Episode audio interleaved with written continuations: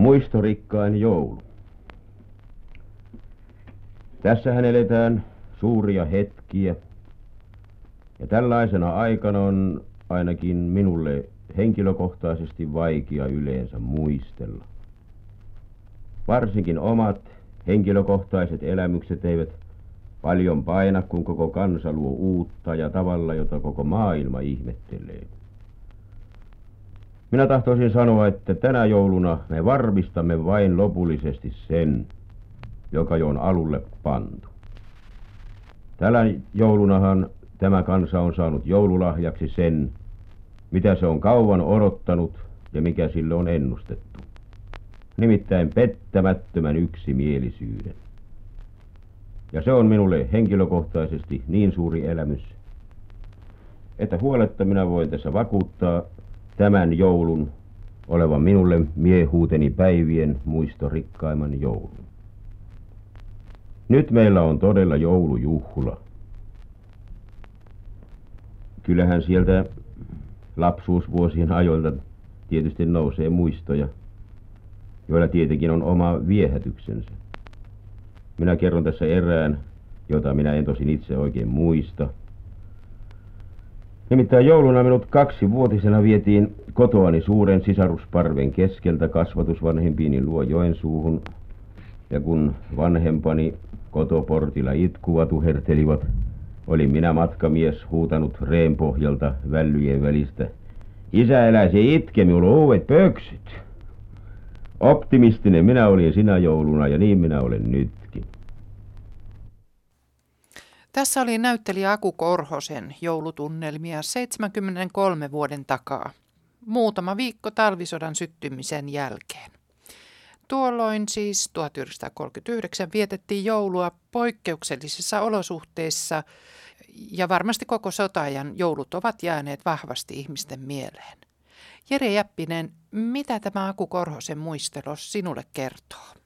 No se on tietysti kertoo poikkeusajasta siinä mielessä, että piti ottaa kantaa tällaiseen aivan uuteen tilanteeseen, järkyttävään tilanteeseen oli jo jouduttu ja kytkeä sitten joulu siihen. Tietysti oli hurjaa joutua vettämään joulua keskellä sotaa, mutta tuossa Aku Korhonen aika jännittävä tavalla on joulun sanoman ja sodan kytkee yhteen, mainitsematta kuitenkaan sotaa suoranaisesti, että hän näkee tuon kansallisen yhtenäisyyden ja yksimielisyyden joululahjana, joka tekee joulusta suuren juhlan ja tavallaan siitä häipyy koko se sodan väkivalta ja kauheus tuohon taustalle, vaan puhutaankin sitä yksimielisyydestä ja niitä kauniista ja hyvistä asioista, joita sota toi tullessaan, että siinä tavallaan onnistuttiin hämmästyllä tavalla kytkemään joulu ja sota yhteen positiivisella tavalla.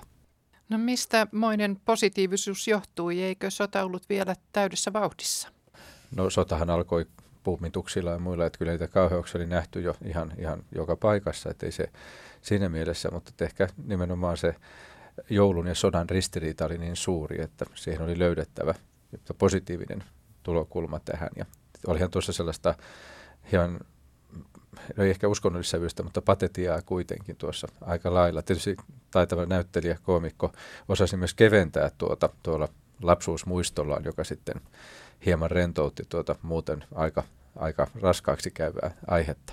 Olihan siinä siis myös tärkeä, niin sodan aikana oli tärkeä tehtävä näyttelijöille ja muillakin viihdyttäjille kaikille, jotka kansalle puhuvat, luoda sitä optimismia ja tulevaisuuden uskoa ja yhteishenkeä. Ja tuo puhe on siitä hyvä esimerkki. Tässä puhuttiin poikkeusjouluista, mutta millainen on sitten oikea joulu? Niin, siis jouluun liittyy aika vahvana meillä mielikuvia siitä, millainen on oikea joulu. Me näemme mielessämme siis perheen kokoontuneena aterialle, kauniisti koristelun kodin, kuusen kynttilöinen, tietysti lapsia pitää olla, lauluja, leikkejä, lahjoja.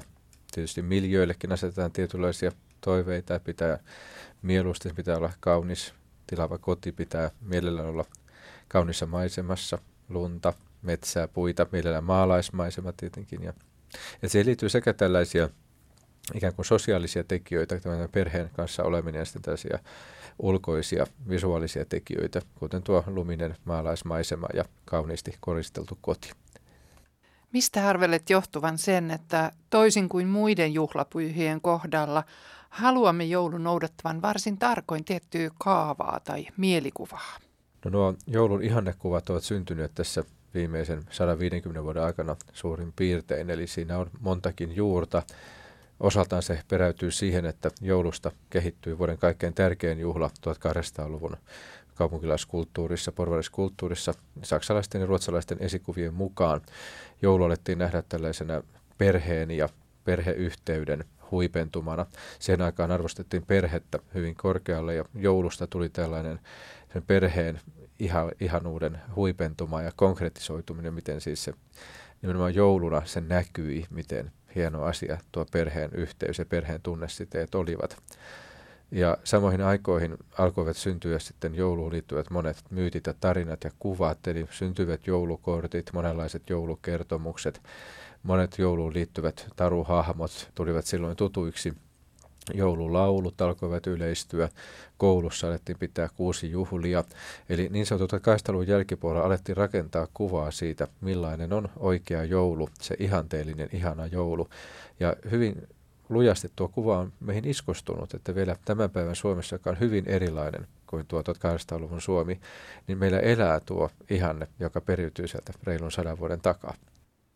No kuunnellaan, millaista oli oikea joulunvietto silloin vanhoina hyvinä aikoina ja toisaalta mikä on oikea tapa odottaa joulua. Toimittaja on Heikki Hietamies ja ohjelma Joulu ja odotuksen tunteet on vuodelta 1967. Oli toki rauhallisempi ja parempi, parempi. Enemmän kaikki oli parempi. Ja se oli rauhallisempaa. Eikä niin kuin nyt, nythän pidetään niin aikaisin, mutta tavallisesti jouluviikko oli se viikko, kun laitettiin. Ja, ja sitten rauhallista, kaikki oli rauhallista. Mm, Sen minä muistan ne ajat. Augusta täti on 97 ja muistaa 95 joulua. Häntä ihmetyttää kovasti tämä nykyajan meneminen ja tuleminen. Sitten hän sanoi, etteivät ihmiset nykyisin osaa odottaa joulua. Joulun odottaminen, se on tehtävä rauhallisesti ja harkiten, sanoo Augusta täti. Nyt on niin kiire, ettei kukaan tiedä mitä oikein tekisi. Viimeiseltä mennään niin kiire. Oikein kova kiire ja sitten mennään monta kertaa sekaisinkin. Eihän tämä on hirmusta kiirettä aikaa kuka sitä kerkii oikein eh, nauttiakaan, kun niin kiireesti pidetään joulua. Aika se jo tullut sitten joulumaku just pois, kun, kun joulu itse tullut, kun se jo niin aikaiseen laitetaan. Mitä vasta se niin aikaisen pitää olla? Sanokaa. Mitä vasten? Mitä? Kukapas sen tietää, se on sitä nykyaikaa se. Niin, mutta mitäs te tykkäätte siitä? nykyajasta. Kysyn minä nyt teiltä. Mitä se on? Eikö se ole rauhaton aika? On.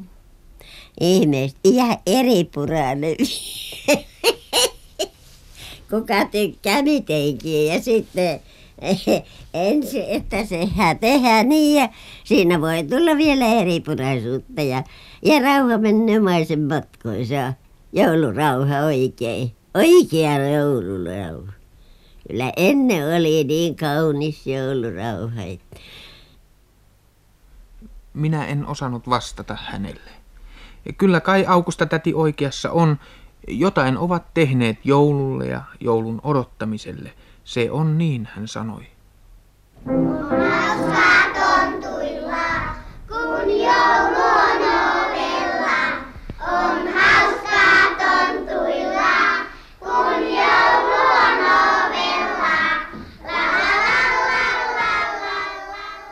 Meitä odottajia on monen monenlaisia. Joulun odottajia kaikki kyllä, mutta niin eri tavalla jokainen. Parhaalla tavalla odottavat vilpittömät odottajat. Sitten on kärsivällisiä joulun odottajia, kärsimättömiä, alistuneita, toteavia, kaupallisia, rauhattomia, rauhallisia. Joulurunon tekijät ovat sitten vielä aivan oma ryhmänsä. Uskokaa pois, jos joulun tahti jatkuu tällaisena, niin moni nostaa kätensä. Ihmetellään sitten vielä, että jotkut matkustavat kauas pois juuri jouluksi. No sitten ovat onneksi vilpittömät odottajat. Ja täti Augusta sanoo, että heidän takiaan kannattaa joulua odottaa mm, tätä nykyajankin joulua. Mitä se joulupukki tuo sinne? Lukea ja leluja. Minkälaisen nuke? Semmoisen ison lukeen. Mitäs muuta? Lukee vaatteet ja lukee sängyn. Ei, autoja ja, ja lentokoneita. Se on minulle polkupyöränkin. Mitä polkuauton ja lenskane. Ei tule joulupukkia, jos ei ole kiltti. Jo, kyllä ne on kilttiä johtajattareetkin. Te ette täällä kirjoittele joulupukille. Ei, en minä kirjoittele. No kirjoittaako pappa Laurikainen?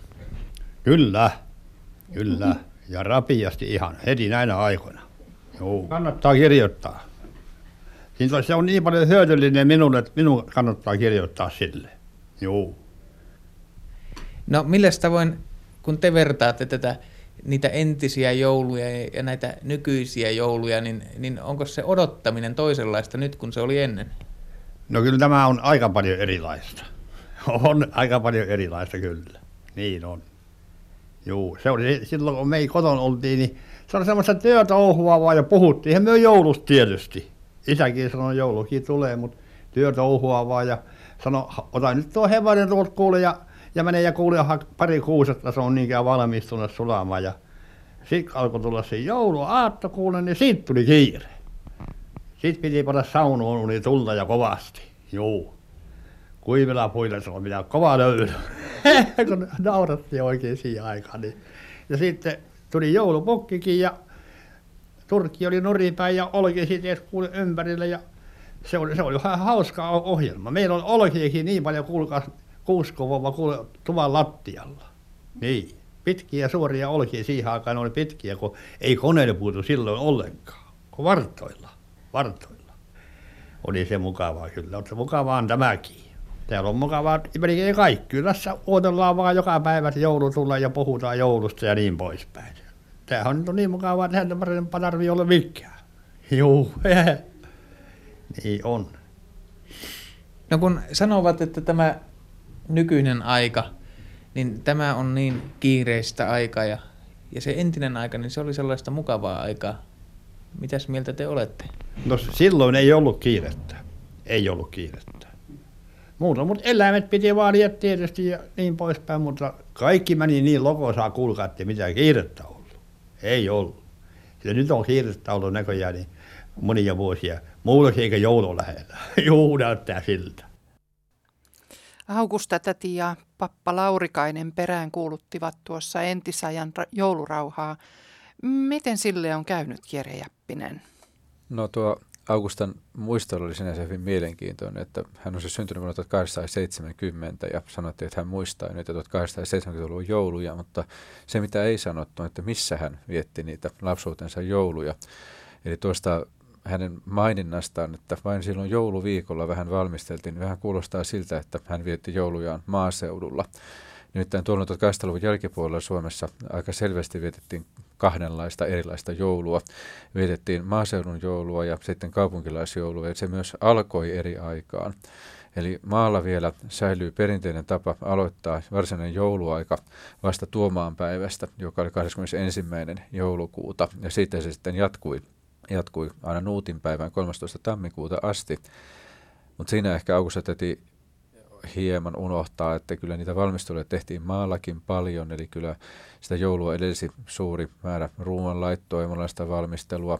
Oli lahtiaika marraskuussa, teurastettiin ja valmistettiin lihaa säilöön, sitten leivottiin, laitettiin jouluolutta, valettiin kynttilöitä, että olihan siellä paljon puuhaa siellä maallakin, mutta varsinaisen joulun katsottiin alkavan vasta silloin tuomaan päivästä. Kaupungeissa taas silloin 1800-luvun jälkipuolella omaksuttiin jo Saksasta tämä ajatus siitä, että joulun odotus alkaa jo ensimmäistä adventtisunnuntaista, eli tämä adventin merkitys alkoi kasvaa.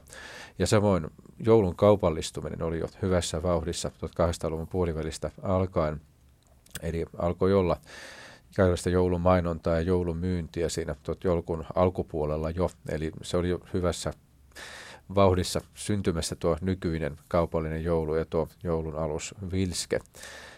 Ja siitä se on sitten vain kiihtynyt, että nyt tuo kaupunkien yhä varhaisempi joulu on sitten tullut hallitsevaksi.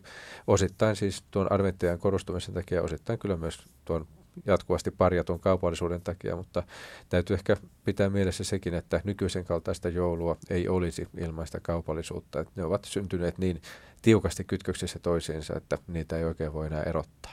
Nykyisin valmistellaan joulua jo ihan sieltä marras-joulukuun vaihteesta lähtien, eli adventti-aika on jo tietyllä tavalla joulun aikaa.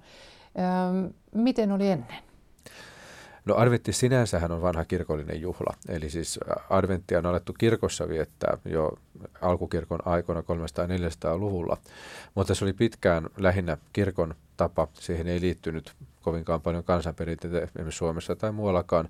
Adventti ollut niin kovin merkittävä, eli siis joulun vietto painottuu joulun jälkeiseen aikaan, eli joulupäivät ja koko se aika sieltä tuomaista nuuttiin oli sitä aikaa, jolloin joulua vietettiin, mutta tuo adventtian korostuminen sitten 1800-luvun jälkipuolelta lähtien ja siihen liittyvät, liittyneet monet uudet tavat sitten ovat kääntäneet sen niin päin, että joulua vietetään kovasti etukäteen, mutta se hiipuu aika äkkiä sitten varsinaisen joulun jälkeen nykyaikana.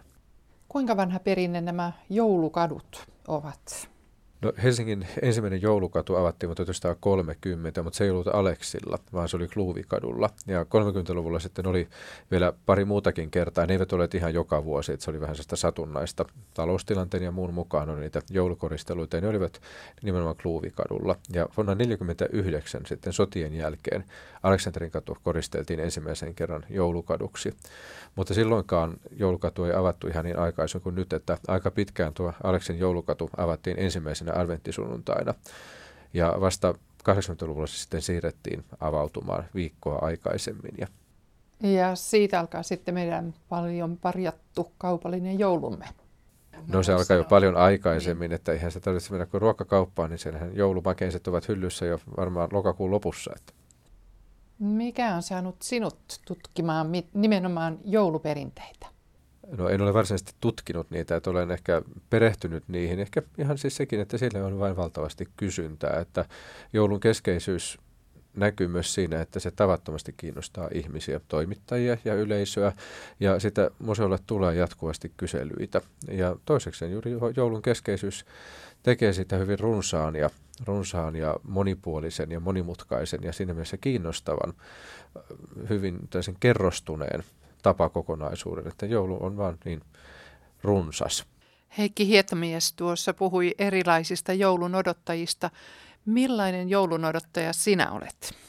Niin, no näitä monia jouluhaastatteluita tehdessä, niin aina joskus jää miettimään, että, että ainakin itselleni se tarkoittaa aina tätä, että saa kertoa joulusta siellä sun täällä pitää esittelemään ja vastata kysymyksiin ja miettiä sitten sitä omaa joulun odotustaan.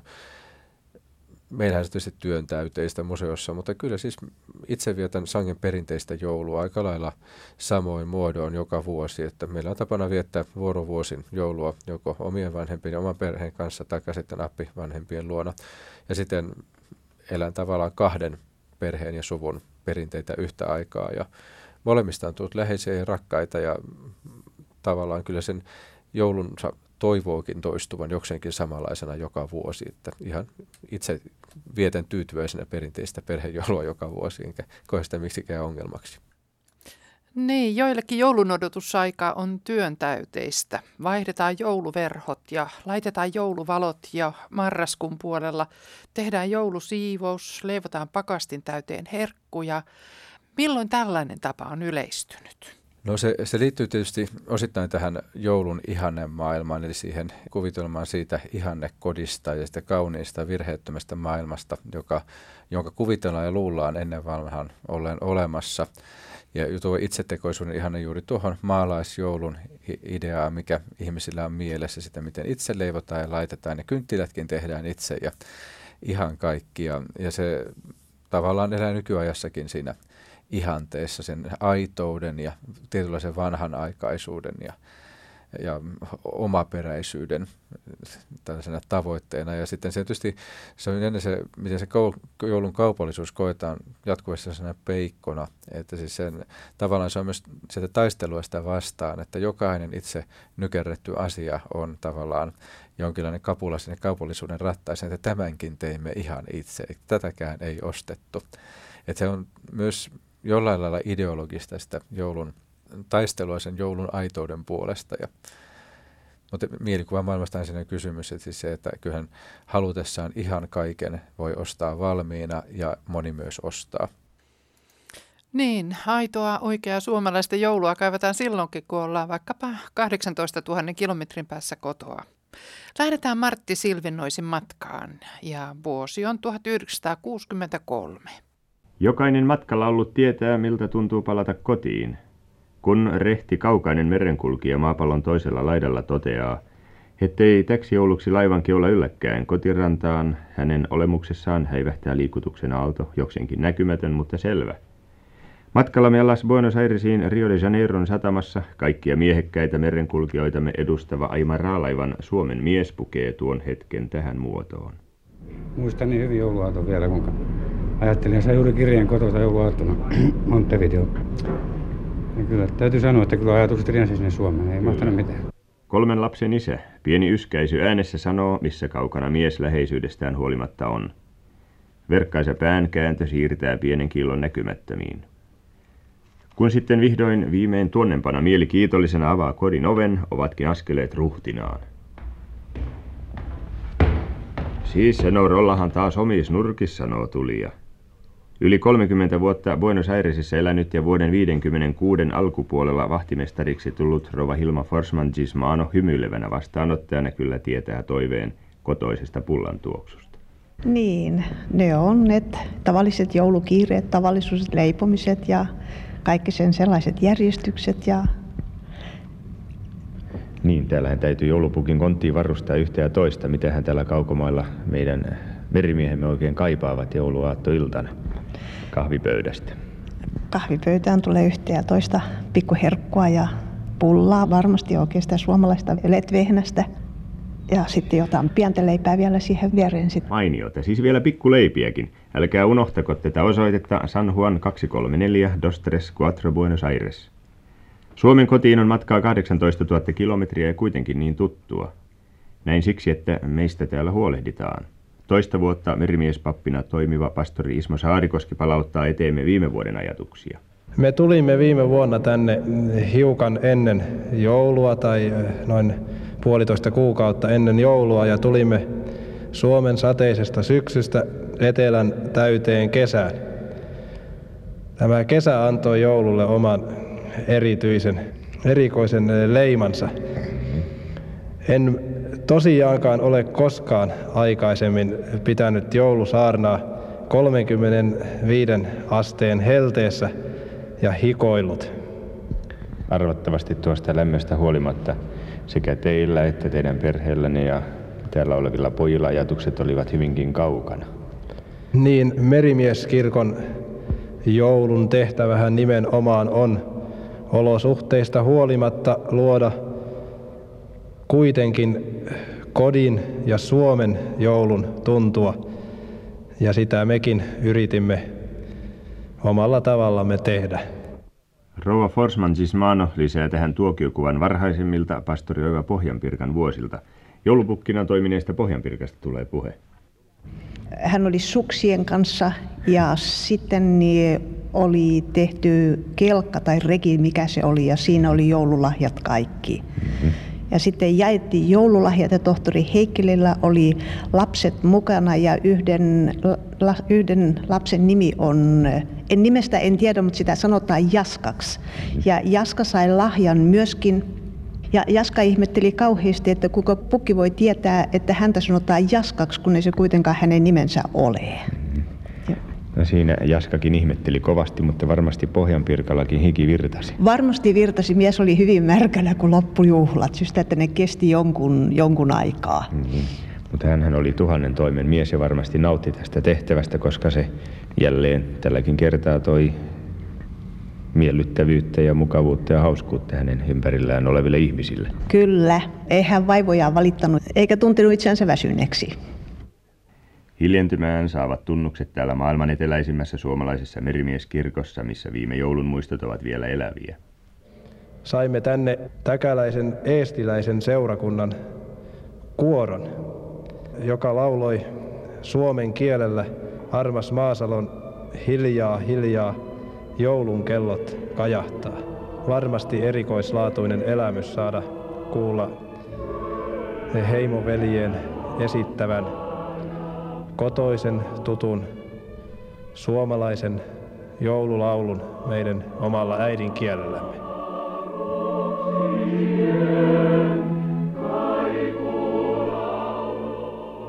Merenlaki on kuitenkin ankara. Joulu vietetään usein merellä. Aava eteläinen Atlantti odottaa, Aima Raalaivan Teuvo Nurminen, millainen tämä joulu? No tietystihän se kotiin vie ja Suomeen ajatukset, mutta se on niin tuttua jo tämä jouluvietto ulkona. Että no jos me ollaan merellä, niin se menee ihan normaalisti vahtivuoroissa ja syömme vaan. Entä MS Actinian ensimmäinen konemestari Komppa? Päivän tasajan pohjoispuolella lähempänä kotia kuin aikaisemmin jouluna. No ilmeisesti siellä ei ainakaan korvalappuja tarvita. Ei kyllä. Ilma, ilma on melko, melko samanlainen kuin, kuin Suomessa, Suomessa syyskesällä. Niin, teillä ilmeisesti vietetään joulu kotimaassa sitten joskus tammikuun ensimmäisenä päivinä. Kyllä, heti kun lai, laivan olosuhteet katsoo, että saa vapaata, niin pidämme jo oman joulun kotona.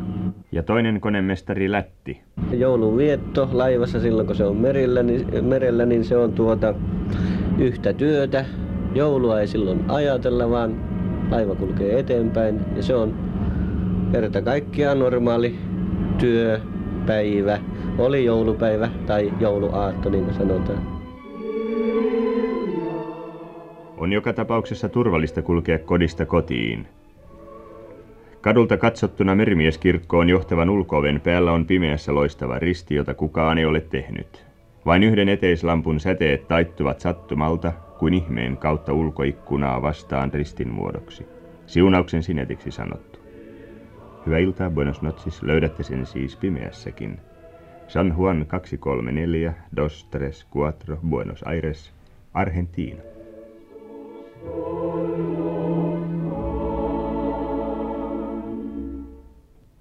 Mulle tulee tästä mieleen, mieleen se, että, että omakin sukua on ollut tuolla samaisessa merimieskirkossa viettämässä joulua. Monet kerrat en ole itse kylläkään vielä käynyt siellä. Mitä tämä toi mieleesi, Jere? No, siinähän näkyy tuo joulun kotikeskeisyys, eli että jouluna ainakin ihanteen mukaan pitäisi olla kotona ja suomalaisten pitäisi olla Suomessa. Eli siis se, että se aito oikea joulu on kotona Suomessa ja ne suomalaiset tavat ovat ne, jotka luovat joulun. Ja tuossa mielenkiintoisesti kuvattiin sitä, miten tuolla merimieskirkossa pyrittiin luomaan sitä kotoisan joulun tunnelmaa, vaikka ollaan toisella puolella maapalloa, että siellä laulettiin, oli suuri asia se, että laulettiin kotoisia lauluja, oli joulupukki, joka kulki pulkalla ja suksilla, oli No yllättävän kyllä puhuttiin pullasta, joka ei nyt ehkä se kaikkein perinteisen joululeivonnan ole, ja puhuttiin pikkuleivistä, mutta joka tapauksessa kotoisat leivonnaiset ja maut olivat myös näitä asioita, joista syntyisi suomalaisen joulun tuntu siellä kaukana. Niin, tuossa oli aika kiinnostavaa sekin, että, että siellä merimiespappina oli Ismo Saarikoski, eli Pentti Saarikosken, runoilija Pentti Saarikosken veli. Ja mulle ainakin tuli mieleen, että, että sinne sopisi hyvin tämä no onko tullut kesälauluna. Mikä, mihin tämä perustuu, että kun mennään muualle, niin halutaan kaikki ne omat piparkakkumausteet ja oikeat sinapit mukaan? No kyllä tietysti muualle muuttaminen, sehän usein aiheuttaa ihmisissä sen tällaisia, ensin ihastutaan siihen uuteen kohteeseen, sitten vihastutaan siihen ja kaikki ärsyttää ja sitten löytyy jonkinlainen tasapaino, mutta nimenomaan tietyissä tilanteissa aika usein jotenkin juhlien yhteydessä iskee se tunne, että se on sitä kotiikävä jotenkin kärjistyy silloin, kun esimerkiksi joulun yhteyksessä, kun pitäisi olla niitä tuttuja makuja, ja niitä onkin hyvin vaikea sitten kenties saada aikaan ja hankkia. Tiedän itse eräästä Kanadan sukulaisesta, että siellä nähdään kovasti vaivaa sen suomalaisen jouluruoan aikaansaamiseksi, että niitä aineksia haalitaan vähän sieltä ja täältä, että saadaan sitten edes suurin piirtein aattoateria suomalaiseen malliin. Ja me kannamme ikään kuin mukanamme niitä No se omia on traditioita. Niin, se on semmoinen reppu, kulttuurireppu, joka lähtee meille jokaisella mukana. Eihän siis tarvitse lähteä Suomesta poiskaan, että kyllä jokaisella on se reppunsa mukana, jossa sitten tulevat ne perinteet. Ja niistähän sitten tuleekin joskus ristiriitoja perheissä, että miten sitä joulua pitäisi viettää ja mitä ruokia pitäisi pöytään laittaa ja miten ne pitäisi valmistaa. Että kyllä se tavallaan jokaisella on omasta kodistaan jonkinlainen käsitys siitä, millainen se oikea joulu on. Ja se oma oikea joulu viedään sitten sinne, missä itse menee ja sieltä sitten yritetään löytää se lapsuuden joulun tunnelma, jota kaivataan. Suomalaiset käyvät kaiketi eniten kirkossa juuri adventtina laulamassa Hoosianna, mutta että nekin, joille uskonto ei sinänsä merkitse paljon, niin kirkko, niin kuin tässä tapauksessa merimieskirkko, niin on tärkeä joulun aikaa. Niin, no ehkä merimieskirkot ovat siinä mielessä erikoisasemassa, että ne ovat paikakunnilla usein ainoita Joo. suomalaisia instituutioita ja silloin tavallaan ne, se ei ehkä ole niinkään kysymys uskonnosta kuin siitä suomalaisuudesta. Eli se on se paikka, jonne suomalaiset kokoontuvat, jossa on mahdollista kuulla suomea, lukea suomalaisia lehtiä. Tietysti nykyään internet-aikana asia vähän toisin, mutta jossa vaikka noita suomalaisia ruokia ja muita perinteitä pystyy noudattamaan merimieskirkon tiloissa. Mutta täällä kotimaassa kirkko on hyvin suosittu joulun aikaan, että sehän on osa tätä nykyisen joulun tällaista elämys- ja tunnelmahakuisuutta myös, että samaan aikaan kun uskonnollisuus jatkuvasti laimenee, kuitenkin joulu säilyttää suosionsa kirkkopyhien joukossa sen takia, että siihen liittyy vahvoja elämyksiä. Nykyään siis musiikin ja joululaulujen rooli on tässä hyvin vahvana säilynyt, että monelle ihmiselle kuitenkin joululaulut ovat se, juuri se tapa, jolla se joulun uskonnollinenkin sanoma ehkä kaikkein lämpimimmin tai jotenkin koskettavimmin välittyy nimenomaan joululaulujen kautta, ei ehkä niinkään saarnan kautta tai muun, mutta nimenomaan ne traditionaalisen jouluevankeliumin lukemisen ja sitten joululaulujen kautta koetaan sellaisia tunteita, joita voisi ehkä pitää uskonnollisina. Joululaulut sinänsä, nehän eivät ole Suomessa mitenkään ikivanhoja, eli se on jännittävää, miten siis nekin ovat oikeastaan sen viimeisen 150 vuoden aikana ja siitäkin lähinnä 1800-luvun lopulla 1900-luvun alkuvuosikymmenen on syntynyt aivan valtaosa niistä lauluista, jotka ovat nykyään niitä kaikkein omimpia ja rakkaimpia. Suomessa on hyvin runsas ja rikas oma joululauluperinne. Palataan nyt Suomeen tuolta Buenos Airesin helteestä ja äh, tähän ohjelmaan, jota äsken kuuntelimme Heikki Hietamiehen ohjastamana joulu- ja odotuksen tunteet vuodelta 1967 ja kuulemme siitä, mitä on olla jouluna töissä. Augusta täti ihmetteli myös kovasti sitä, että nykyisin ollaan joulunakin työssä. Eivät kaikki ole, mutta poliisit ovat, palokuntalaiset ovat, sairaalassa ovat, puhelinkeskuksessa ovat, monessa tehtaassa ovat.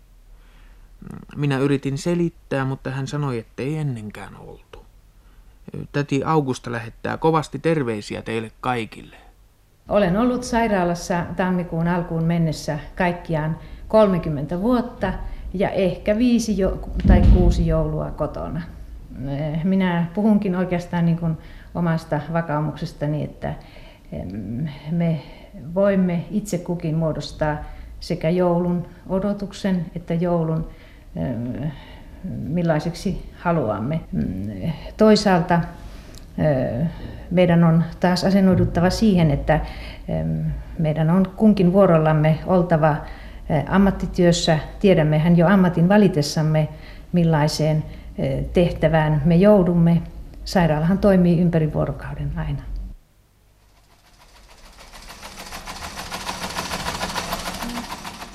Se on ehkä vuoden kaikkein kiireisintä aikaa. Hyvin paljon menee juuri hyvän joulun toivotuksia sekä liike-elämässä että yksityisten kesken. Tietysti se kaikkein hauskinta olisi olla perheen parissa, mutta kun tämä työn luonne on sellainen, että täällä aina päivystetään, niin siihen on nyt vuosien varrella tottunut. Lappeenranta Hetki. Ei, se, ei se sen kummemmin. Kun siihen on tottunut ja tietää, että se täytyy olla, niin jonkunhan täällä täytyy aina olla. Lappiranta. Hetki. Perheen äitejä on vaikea kovin varmasti sijoittaa odottajien ryhmässä. Kyllä he innokkaasti odottavat, mutta silti heissä on mukana kärsimättömiä odottajia, alistuneita odottajia, moni ehtii kyllästyäkin aivan tyystin. Sitten he joutuvat mukaan siihen kaupalliseen jouluun, siivousjouluun, leipomajouluun, lahjajouluun, korttijouluun. Augusta täti pyysi sanomaan, että kyllä se silloin ennenkin oli vähän samanlaista, mutta ei ihan näin. Joulu on kauhean kiva asia, mutta se odottaminen. Tämä on liian pitkä aina näin, kun aina siivotaan ja siivotaan ja tiskataan ja siivotaan. Ja sitten se sotku. Eilen mä siivosin. Tänään mä siivosin. Mutta ei se riitä. Entäs jos joulu sijoitettaisiin kesään? Niin no silloin se siivoaminen pitäisi aloittaa tammikuussa ja helmikuussa siivota uudemman kerran ja maaliskuussa ja huhtikuussa. Ja... sitten ne ostetaan joululahjat ja niitä piilotellaan sinne ja tänne ja sitten, sitten niitä lapset kaivaa sieltä ja täältä ja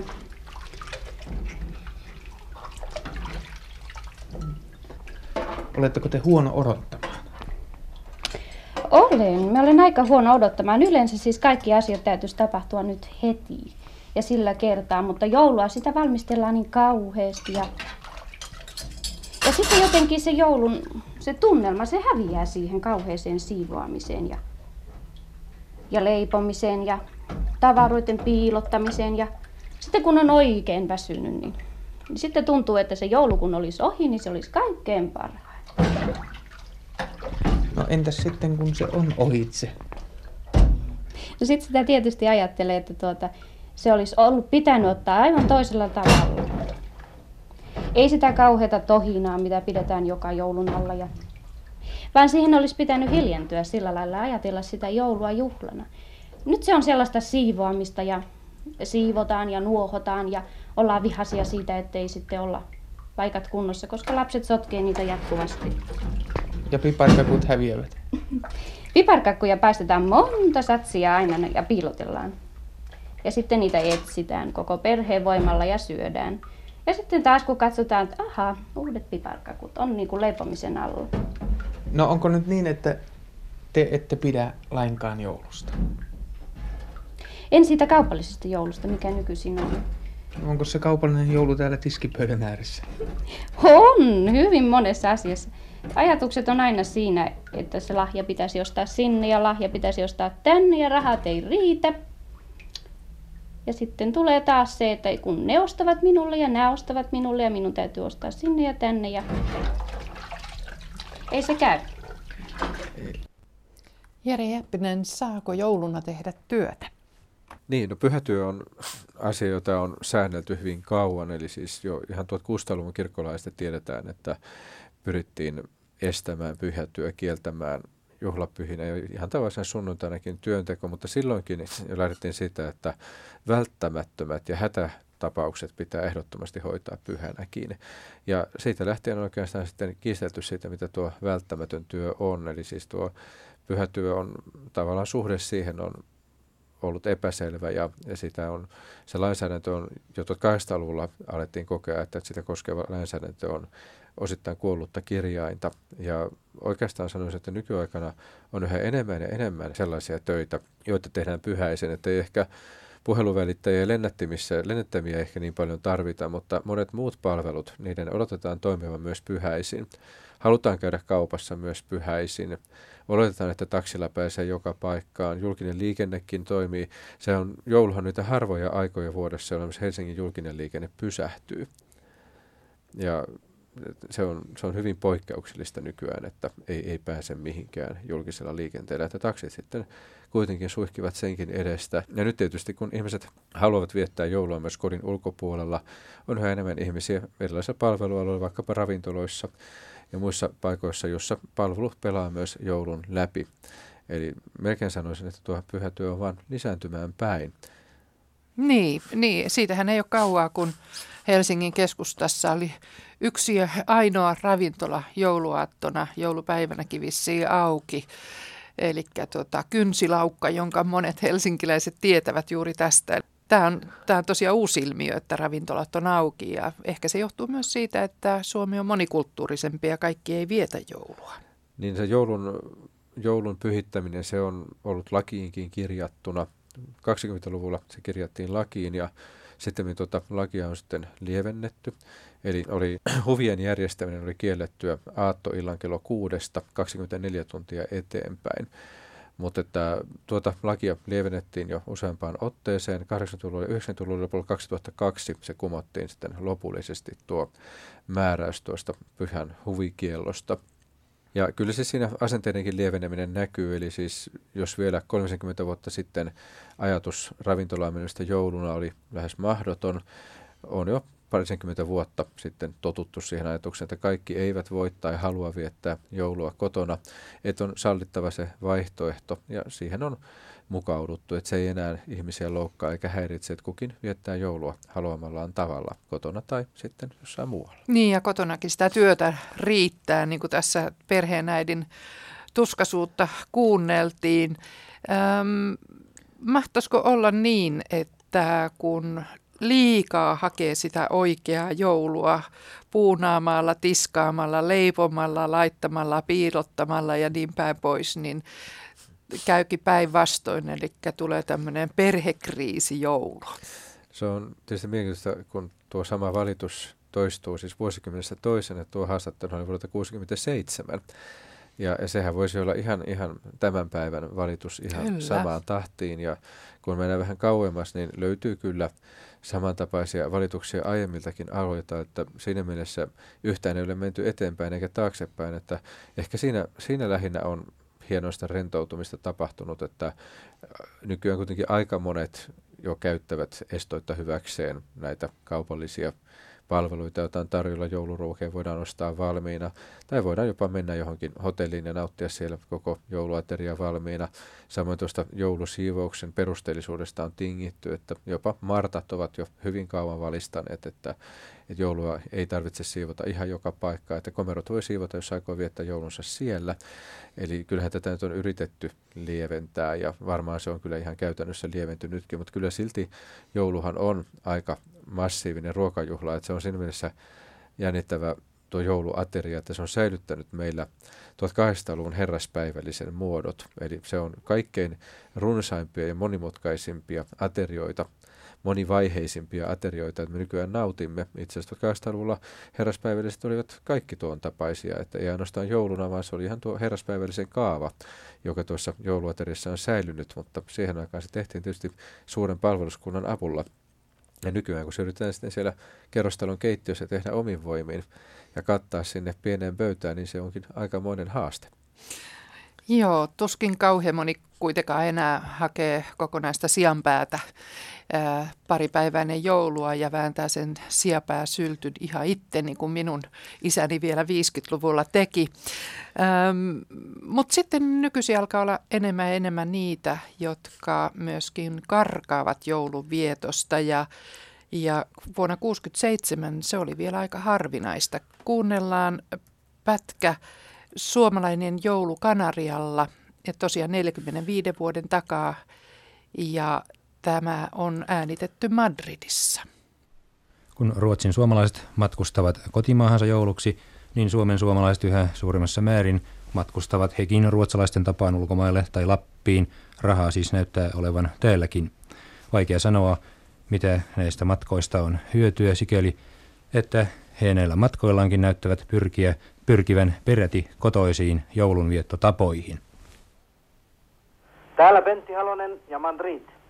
Espanjan jouluun ei kuulu joulupukkia, ei joulukuusta eikä liian joulukinkku ole tunnettu, mutta kun nykypäivien suomalaisturisti lentää Kanarian saarelle joulunviettoon, voi hän olla varma, että itse joulujuhla ei eroa kovinkaan paljoa siitä, mihin hän on tottunut. Seuramatkoja järjestävien yhtiöiden keskeinen kilpailu näistä jouluturisteista on niin kovaa, että tämäkin asia on etukäteen suunniteltu yksityiskohtiaan myöten. Niinpä koneiden laskeutuessa Kanarian saarelle toistuu aina sama näytelmä, missä paikalliset ihmiset ovat nyrjäyttää silmänsä nähdessään koneista purettavaa niin joulukuusia kuin kinkkuja, ja mikäli joku vielä näyttää joulupukin naamaria, on juttu jo valmis seuraavan lehteen todistamaan jouluvieraiden tulosta kaikki ne erikoisuuksineen. Tänä vuonna viettää noin 2000 suomalaista jouluaan näillä saarilla. Kansakoulun opettaja Kerttuli Jalari on yksi näistä. Te matkustitte Kanarian saarelle viettämään joulua. No, tämä oli niin kuin ensimmäinen kerta, että mä oon jouluna pois, pois kotoa ja pois Suomesta. Niin syy varsinaisesti oli tähän, että, että matkustin tänne veljeni kanssa, koska me olemme molemmat noin niin yksinäisiä ihmisiä, niin ei kummankaan tarvinnut järjestää sitä hurjan kiireistä äh, kaupallista joulua siellä kotona ja ajateltiin, että näin me päästään valmiiseen ja koska sattumalta nyt paukkaa pakkane Suomessa, niin tuntuu, että tämä on kauhean hyvä, ajat- hyvä ajankohta ottaa nyt jouluna tänne loma, koska molemmat meillä sattumalta on jouluna mahdollisuus tulla, että on pitempi loma. Ja itse joulujuhla. Se oli siis yritetty järjestää niin kuin tyypilliseen suomalaiseen tapaan, että, että meillä oli siellä suomalaiset äh, jouluruuat, tietenkin pieniä poikkeuksia, että äh, oli, oli muun muassa tällainen niin kuin kaskarapusalat, jota nyt ei meille kuulu jouluruokaan, ja, ja jälkiruokana mämmiä muistuttava ruokala, joka ei myöskään ole jouluruoka meillä, mutta kinkkua saimme, ja kinkun kerran niitä höystytä, mitä kotonakin saa. Oliko joulukuusi? Joulukuusta ei ollut, mutta oli joulupukki. Ja kaikki pienet ö, jouluvieraat saivat tutustua tähän joulupukkiin ja heillä oli pienet lahjat. Oliko tuota joululauluja? Oli, meillä oli siis painetut joululaulut. Oikein kaikki kotoiset joululaulut saatiin laulaa ja, ja tunnelma oli aika hilpeä noin, että se oli viehättävä, että kyllä se joulu näinkin tulee. Niin, tässä oli tämä avainlause. Kyllä sen joulu näinkin tulee. Mitä tämä lause pitää sisällä? No kyllähän tuossa aika hauskasti oli sitä selittelyn makua. Eli siis se, että ja mietti tuota toimittajan tiettyä asenteellisuutta, että, että mitä hyötyä on matkustaa sinne Espanjaan pitämään joulua, kun se on kuitenkin samanlainen kuin Suomessa. Eli tavallaan siinä oli hienoinen, ehkä vähän tuomitseva asenne, että sitä pitää selittää, että mitä te siellä oikein teette. Ja se, mikä minusta tässä opettajan haastattelussa oli hauska piirre, että hän ilmoitti, että ei tarvinnut järjestää se kiireistä kaupallista joulua. Ja sitten he ostavat, ostavat matkan Espanjaan ja ostavat hotellijoulun, ja se ei sitten ole kaupallinen. Sehän nimenomaan että tulemme valmiille tänne, eli he ostavat koko paketin, mutta se ei olekaan sitten kaupallista. Eli siis tuo kaupallisen joulun mörköluonne näkyy tuossakin, että se on tietysti, että 60-luvulla oli hyvin muodikasta ryhtyä haukkumaan kaupallista joulua. Joka käänteessä kuului sellaisen tiedostavuuteen, joka silloin omaksuttiin. Sen on täytynyt olla hyvin kallista vuonna 1967. Silloin hän ei ollut vielä ihan joka päiväistä lähteä Kanarian saarille. No se oli hyvin harvinaista. Tuo Kanarian matka oli vasta aivan alkutekijöissä noin aikoihin, että oli kyllä hyvin, hyvin poikkeuksesta viettää joulua Kanarialla. Mutta sitten tuo itse joulun kuvaus, siinäkin oli mielenkiintoisia piirteitä. Juuri tuo tuli mieleen, että mitkä ovat niitä asioita, jotka tuon suomalaisista tekivät joulun. Kerrottiin, että sieltä kaivettiin joulukinkkuja, joulukuusia, joulupukin naamareita ja sitten laulettiin niitä joululauluja. Eli sellaisia asioita, jotka tuolloin tuntuivat jo aivan itsestäänselviltä osilta suomalaista joulua, mutta jotka kuitenkin olivat itse asiassa tulleet kaiken kanssa joulutavoiksi aika lailla äskettäin, varsinkin vuoden 1967 näkökulmasta. Joulukinkkuun ei monilla ollut varaa vielä 1900-luvun alkupuolellakaan, se vasta aika myöhään 1900-luvulla tuli joka pöytään tuo joulukinkku. Aikaisemmin sikatalous oli Suomessa sen verran kehittymätöntä, että kinkku ei todellakaan riittänyt kaikille. Vielä 20-30-luvulla aika yleisesti syötiin lammasta joulupöydässä. Joulukuusi, sekin kansakoulun ja muun vaikutusta alkoi tulla tutuksi vasta 1800-luvun lopulla 1900-luvun alussa ja vasta siinä 230-luvulta alkaen voisi sanoa, että joulukuusi oli joka kodin koriste. Eli vain muutama kymmentä vuotta aikaisemmin joulukuusi oli istahtanut yleisesti suomalaiseen jouluun. Samoin kuten jo mainitsin, nuo laulut, monetkaan eivät ole vielä edes 50 vuotta vanhoja, jotka silloin olivat jo aivan itsestäänselvä osa joulua. Joulupukkiin oli tutustuttu siellä kansakoulussa ja joulupukkikin oikeastaan nykyiseen oli muotoutunut ja tullut yleisesti tutuksi vasta siinä 1900-luvun alussa. Eli 60-luvun tultaessa nuo kaikki olivat jo aivan kiinteä osa suomalaista joulua ja ehdottomia asioita, jotka piti viedä Espanjaankin mukana. Niin, se on oikeastaan aika jännä, että kuinka lyhyt traditio se nykymuodossaan kuitenkaan on. No se kuuluu vähän joulun luonteeseen, että, että sitä nostalgisuutta ja perinteisyyttä korostetaan ja halutaan noudattaa perinteitä. Halutaan uskoa siihen, että kaikki nuo perinteet ovat aitoja, suomalaisia, ikivanhoja ja aika monet niistä eivät ihan tarkkaan ottaen kyllä sitä ole, että ne ovat varsin nuoria, äskettäistä lainaa ja useimmiten hyvinkin kansainvälisiä tapoja. Öm, nykyisin sitten karataan enemmän joulusta pois, että on yleistynyt tämä tapa, että lähdetään, mutta ei oteta koko sitä kulttuurireppua mukaan. Joulun tietynlainen yhdenmukaisuus, sen ärsyttävyys on joillekulle ihmisille niin suurta, että se, että siitä kieltäydytään ihan täysin. Eli yksi vaihtoehto on nykyään, ihan hyväksytty vaihtoehto on lähteä kokonaan ulkomaille ja olla sitten siellä tyystin joulun ulottumattomassa, jos pystyy. Joulu kyllä on ainakin se kaupallisessa muodossa tai sen amerikkalaisessa muodossa, niin melkein kaikkialla maailmassa läsnä jossain muodossa.